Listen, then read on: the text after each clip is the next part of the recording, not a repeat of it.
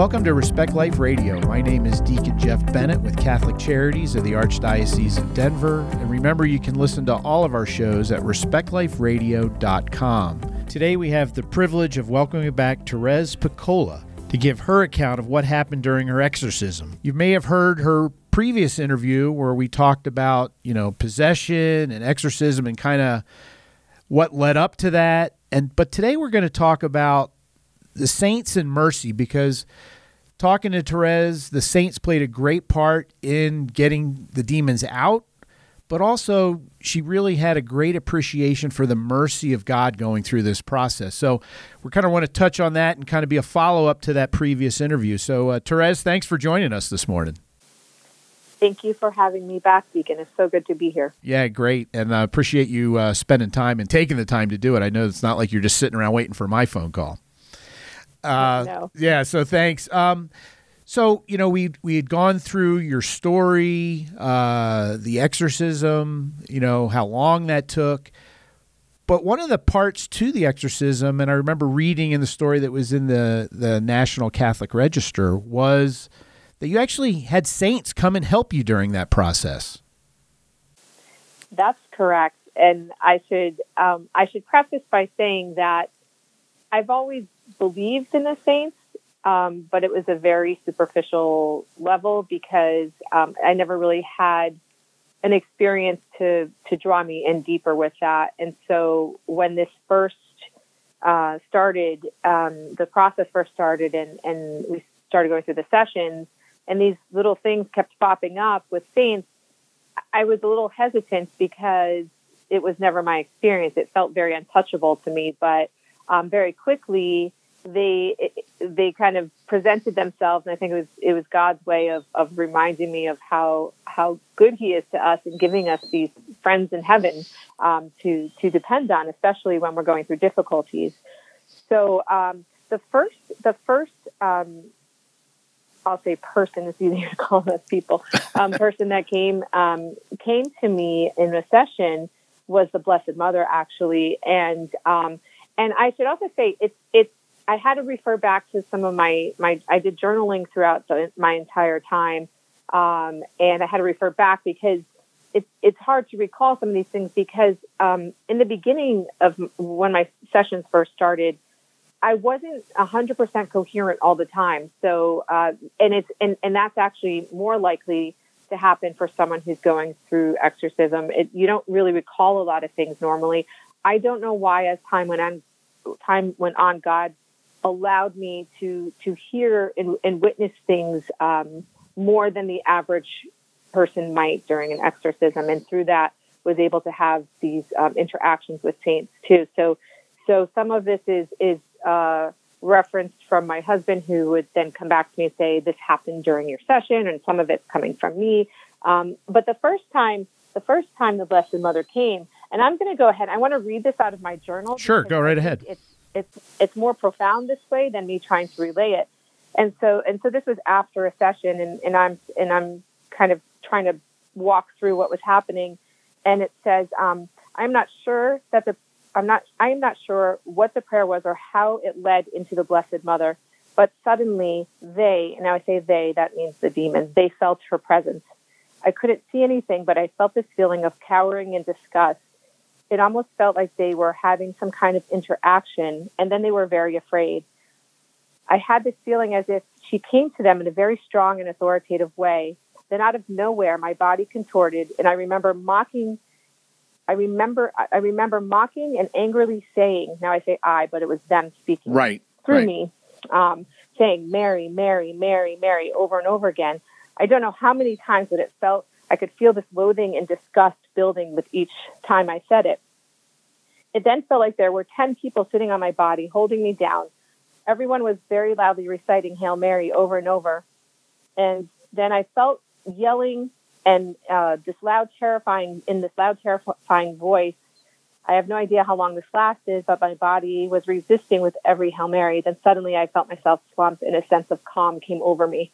So, so that was the first time that I felt an interaction with the Blessed Mother. Now I never saw her. Okay. Um, but I could, you, I could, sometimes what would happen is, is I would feel this uh, I, there would be these feelings that would switch over, and I could feel like, especially if it was like disgust or fear or something of that nature, and I could tell that there was something entering into the space that they didn't like. Um, other times, it was um, I would have a, a, a, feeling of something, and then as if because um, uh, many times my eyes were closed, I couldn't open them, and I could feel something, and then it was as if it was appearing in my heart. So it was like my my my heart was creating the image, right? Um, and and then it, and then it would come to me who it was, and it's it's really hard to explain it unless you experience it. But that's the best way I can put it. Yeah, yeah, yeah. Um, but then you know, and she and she came oftentimes. The Blessed Mother. One time she had come, and um, I just I just felt this uh, brilliant light, like just it, it, it was.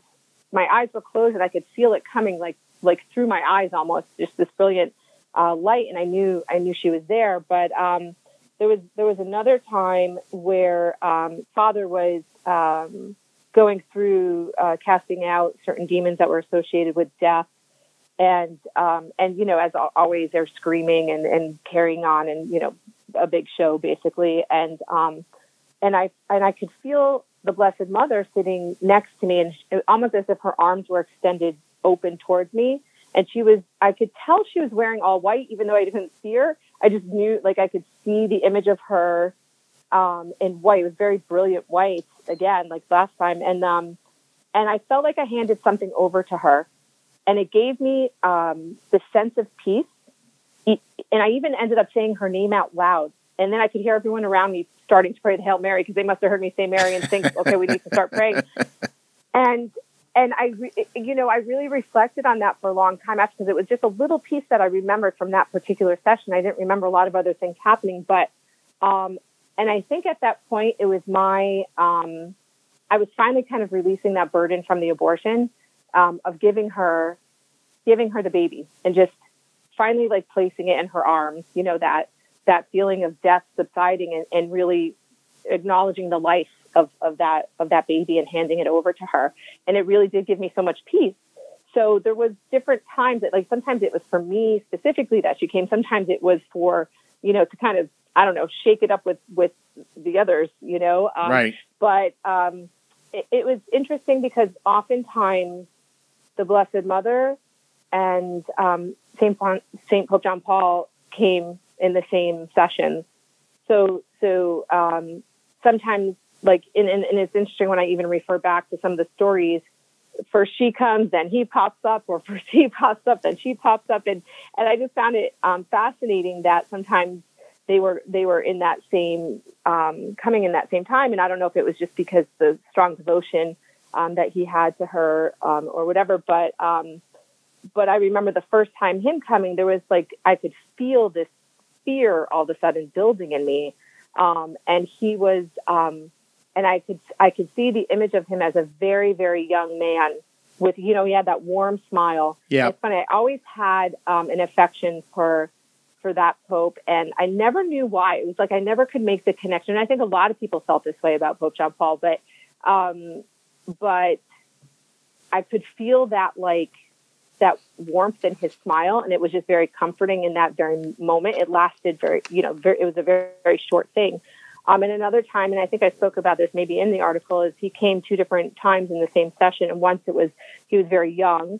Um, and the second time he came, he came very old and frail, but he was wearing his mitre and he was standing over me.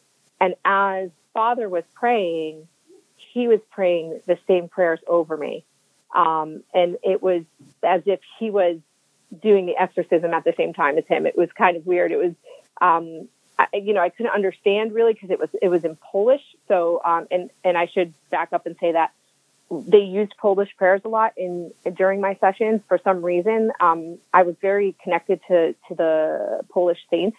Okay. And uh, and so we did Latin, we did Polish, we did English, um, and so it was in that moment that he came. Um, but I had a wonderful experience, and, I, and, and another thing too is, is I never really understood the value of relics um, I knew that they were, I, I, knew what they were, but I didn't really understand why we would venerate them and, and why they were so important. And they were used um, in every session with me. um, different ones at different times. But um, I had an experience where someone was traveling with some relics um, of one of them being um, Pope John Paul. And as I walked into the space, I could smell roses everywhere. And um, and it was his personal crucifix and some other things um, that um, a hat and, and, a statue that he carried, and um, and they were so potent of roses, and my husband couldn't smell the roses, and he was getting so upset because he said, "What's wrong with me? Why can't I smell them? There's something wrong with me." And and you know, Father had to explain, "Well, it's not that there's anything wrong with you. It's just sometimes." somebody needs that encouragement or or to you know feel that comfort and so that's the experience i was having and it was so beautiful and I actually had um, the uh, chance to take his personal crucifix into a session that I had the next day. And I held it during my session. And it was such an, an interesting experience because I could smell the roses of the crucifix as I was being prayed over. And it was, it was very, it was just a very strange experience because as this like kind of like gross, disgusting stuff was happening around me, I had this, and, and Father really believed that that was going to be the day I was I was liberated because of this experience, but it didn't happen. But I think it was just to maybe give me comfort um, more than anything else. But um, and then I had um, Saint Michael came um, a few times. The first time I felt Saint Michael's presence was um, it's almost like he, there was like a presence behind me, and it felt like. Uh, there was like this authority, very strong author- authoritative feeling. Um, and it felt almost as if something was holding me down, but to hold them down. Um, you know, it like it it wasn't it wasn't hurting me, but it was like it was like suppressing them in a sense.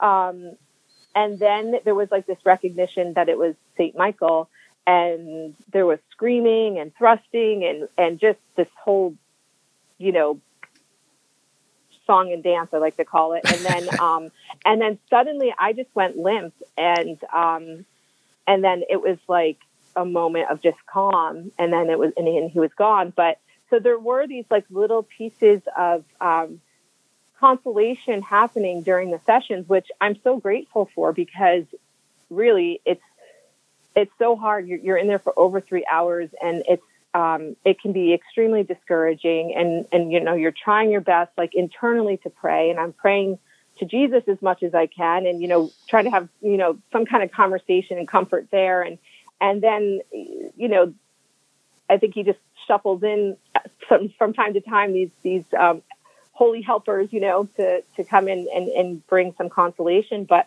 um, i know that in the, towards the very beginning um, father had asked um, who do you fear most? Uh, you know, outside obviously of, of uh, the Blessed Mother and Jesus, but um, and and they and they responded Pio, and um, and just this terrible voice too. It's just you know, which I hated because I knew it was my right. It was coming out of you, right? Right, and I'm like, no, but it's not me, you know. And um, of course, you know, they know that, but um, but they said Pio, Pio, and um, and it's interesting because when my when my sessions first started um, years ago, one of the um, Franciscan friars of the Renewal were were friendly with um, some of them. Had given my son, my older son, a first class relic of Padre Pio, and he had it for years. And I totally forgot about it. And um, and then he, when I first started going, he came to me and he said, "I think you're supposed to hold on to this," and it was the relic. And I was you know, so grateful. I said, okay, that that's wonderful. Thank you. And so I started praying to God and asking God. I said, "Can is it okay?" Because I didn't know. It was like I didn't know like how to do this. It was like this is all kind of I was trying to figure out the relationships, you know. And I and I was and I was going to God and saying, "Is it okay? Can I ask Padre Pio to be my spiritual father? I mean, is that okay?" And, yeah, I don't want to hurt your feelings, right? Right, right, right. I was thinking like, you know, you're God, and I don't want to, I don't want to you to think that you're not my father. Like, I don't think you're my father, you know. But yeah, it was, it was just like this kind of, you know, hey, is it okay type of thing. And but I, I would, I prayed and prayed about it, and then, um, and then uh, one day, um, I, I was, you know, kind of waiting for some kind of. Uh, you know, I don't know, like um, confirmation that that would be okay. So I'm going to read this out of my journal again, really sure. quick, because this is where it confirmed it for me. And I said, uh, I was getting ready to go to a session. It says, right before leaving the house, I was feeling very anxious. I stopped for a moment and blessed myself with the relic of St. Padre Pio, asking him to intercede for me. As I made the sign of the cross, I smelled roses. I was so thankful for this consolation. So it was at that time that I realized that, you know, in fact, God said, you know, was kind of confirming for me, yes, yes, this is okay. You can go to him. And since that time going forward, um, I really prayed for his, for Padre Pio's intercession often. And he did come often, like, and I always knew when he was there because there was just this um, complete switch of feelings, like interiorly, with like fear and disgust and just like it, it, it's hard to put into words, but it, it, was just like a like a filthy type of feeling um, whenever he would be close by. Um, and and I remember specifically too another time I came back from a really really bad session. I was very close to feeling like giving up. It was just I was exhausted. It was going on forever. Um, I just felt really down, and I and I had come home and I was getting ready to go to bed. And I remember just picking up the relic on my nightstand and not even like I didn't even think I even prayed or anything. I was just like just picking it up like, you know, what do I do with this type of feeling? And as I picked it up, I smelled roses come out of it. And it was just so comforting in that moment because I really I, I, think there was like this desperation in me and it's like I just needed something to confirm that okay, don't give up. And it was just that little that little hint of smelling those roses that was like enough, you know, to say, okay, I'm going to go to sleep and start again tomorrow type of feeling, you know. But um, so did you? Um, uh, and, and, I was going to say, did you ever hear like from either St. Padre Pio or any of them say, you know what, Therese, it's going to be okay. I mean, you kind of you, you, had feelings and things, but did you ever did you ever get that type of consolation, like just kind of hang in there, everything's going to be okay? I know you got it through the smell of the roses, but any audible like that really comforted you? Yeah, there was never. I never with my. I can never say like with my ears. It was never like a, a um, like an out loud voice. Right. It was always in, in internal. Um, the one actually that was most comforting to me and actually encouraged me throughout was Saint Gemma Galgani. Like I, I didn't even know about Saint Gemma, um, and then um, I had a session and um, I just, it, I said her in the middle of the session, I said her name out loud. And afterwards, father said to me, you know, what happened was when they, we had a relic of her and as we put it on you, you said her name. And it was the first time I really had an introduction to who she was. And it was like her saying, you know, let's be friends kind of, you know what I mean? And, uh, it was interesting because um, maybe like seven months later or something, my son had come home and he was carrying the book about her story in his hands. And I said, Oh, that's St. Gemma. I said, I, I, you know, I wanted to read about her because, you know, she, I, I think she's supposed to be like in my life somehow. And, and so he said, Oh, take the book. And I was like, okay, I, I guess maybe the Holy Spirit's saying it's time to read this. So so I read it and I instantly connected with her. But then from that point forward, she came, I mean, I think she was probably at every session from that point forward. And she was often just like, I don't know how to explain it. It's like, like almost like she was just putting her hands on my hand type of thing. Like I'm here, I'm here. Just kind of comforting you. Know?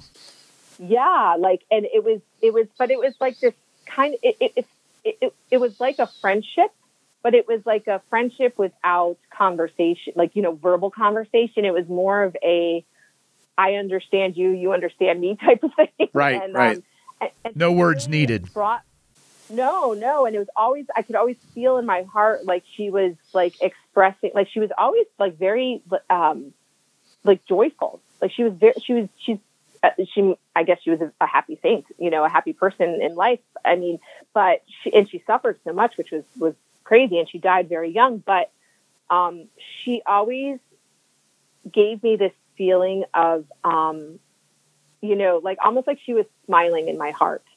you know, like it was like a, a joyful presence of, you know, you've got this, like, you know, and, um, and it was to the end. She was, she was there actually up into the last session. She was even there. So, so that, that reminds, so if you get to the last session, um, are they all there? I mean, because all the saints, you know, have been kind of coming and going and helping. But in the end, when they finally drive out the demons, is it kind of like everyone's there and it's kind of like this is it? No. Okay. No, actually, it's it's funny because um, in the very last session, outside of Saint Gemma, I, I, I the Blessed Mother was definitely present. You could smell. I, I, believe like some of the people there actually could smell roses when this was happening.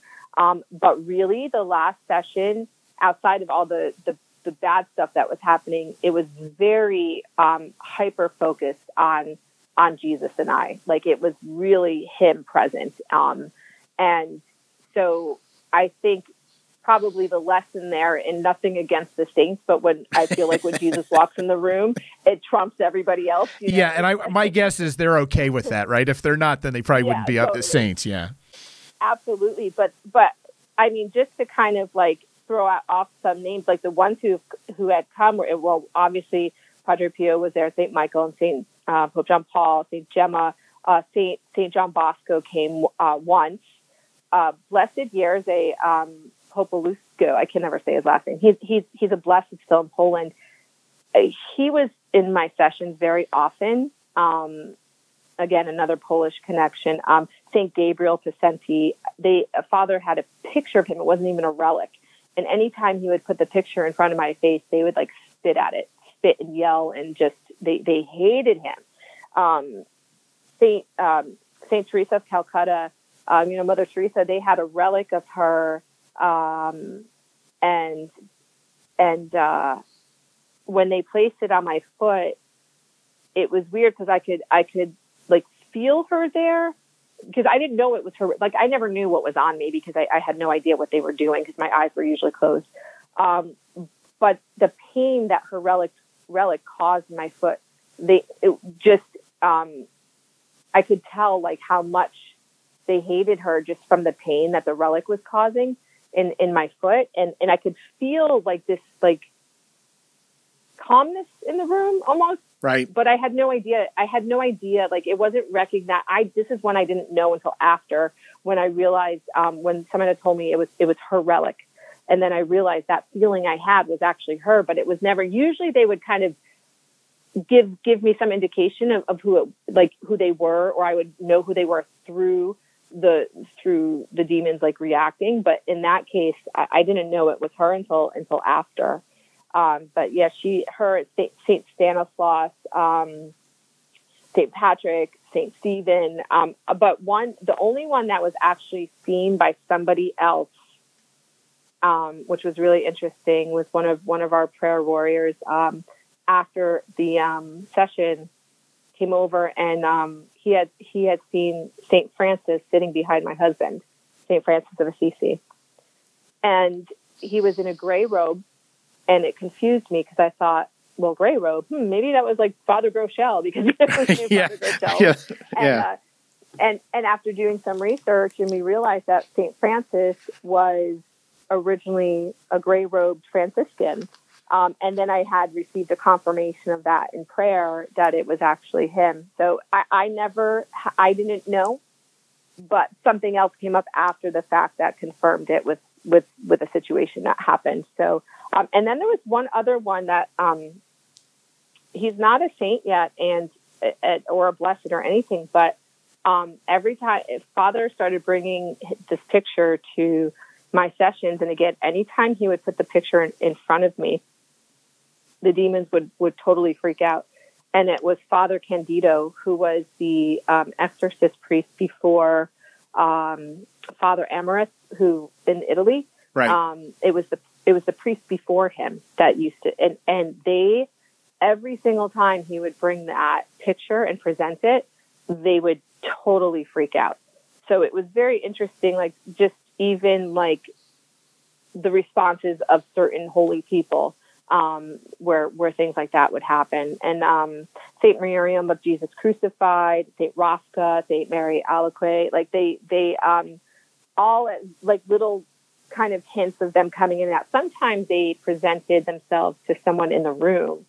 Um, and then later we would discuss it and they'd say, you know, the saint, you know, I felt the saint come to me or whatever. But, um, but yeah, it was, it was, it was, it was a, it definitely confirmed the relationship of, of the saints, um, with us here on earth and like how important it is. And we don't just, you know, people say you, you don't pray to saints. Well, we don't pray to them and like, you know, like we're not asked, like, right. Not we're not worshiping them. them. We're asking God. them for their right. intercession and help.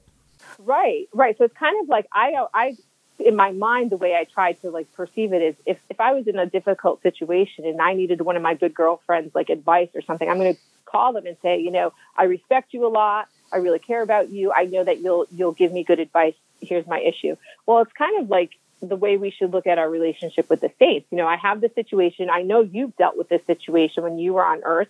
I'm coming to you and asking you to help intercede. Bring this you know, help me out here, help show me the way, bring this prayer to, to the Lord, you know, bring it to the foot of the, the throne of our Father, you know, and, and help me out.